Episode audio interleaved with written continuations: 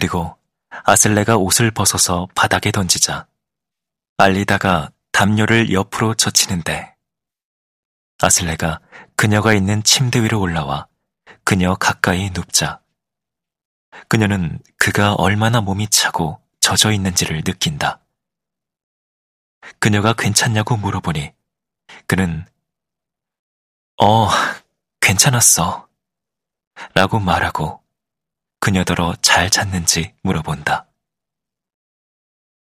그녀가 그런 것 같다고 말하자 그는 이제 잠시 쉬었다가 먹을 것을 최대한 챙겨서 혹시 어디에서 구할 수만 있다면 돈도 챙겨서 날이 밝아 아침이 되기 전에 배를 타고 길을 떠나야만 한다고 말하자 그녀가 맞아.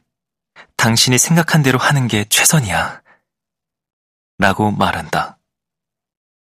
그러고서 그들은 그 자리에 눕는다.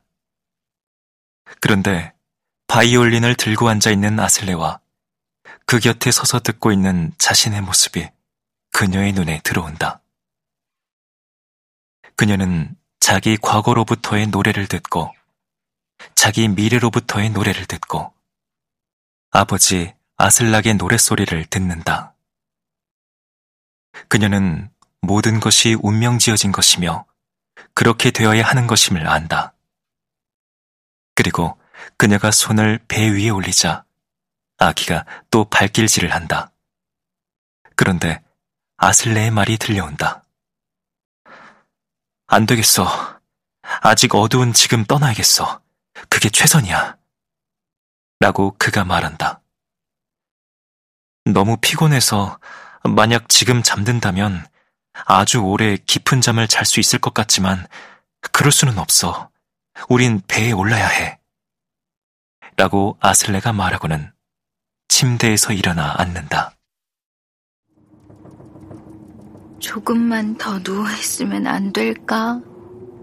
알리다가 말한다. 당신은 조금 더 누워있어. 아슬레가 말한다. 그리고 그가 바닥에 내려서는데 알리다가 불을 켜줄까 묻자 그는 그럴 필요 없다고 말하고는 옷을 입기 시작한다. 알리다가 옷이 말랐는지를 묻자 그가 아니 안 말랐지만 그렇게 젖은 것도 아니야. 라고 말하면서 옷을 입는다. 그러자 알리다가 일어나서 침대에 앉는다. 이제 우린 별이빈으로 가는 거야. 그가 말한다. 우리가 별이빈에서 살게 된다고? 알리다가 말한다. 그래, 맞아. 그렇게 될 거야. 아슬레가 말한다. 알리다가 바닥에 내려서서 불을 켜는데 그제야 아슬레가 얼마나 격해져 있고 겁에 질려 있는지 보인다. 그러자 그녀가 옷을 입기 시작한다. 아, 그런데 우린 어디서 지내? 그녀가 말한다. 어디서든 거처를 꼭 구해야지. 그가 말한다. 그럴 수 있을 거야. 그가 말한다. 별이빈에는 집이 아주 많이 있어. 거기엔 너무 많아서 차고 넘쳐. 아마도 문제 없을 거야. 그가 말한다. 별이빈에 있는 그 많은 집들 가운데 우리가 머물 방이 없다면 그래. 그렇다면 나도 모르겠어. 아슬레가 말한다. 그리고 그가 보따리 두 개를 집어들더니 그것들을 어깨에 걸고 바이올린 가방을 손에 든다.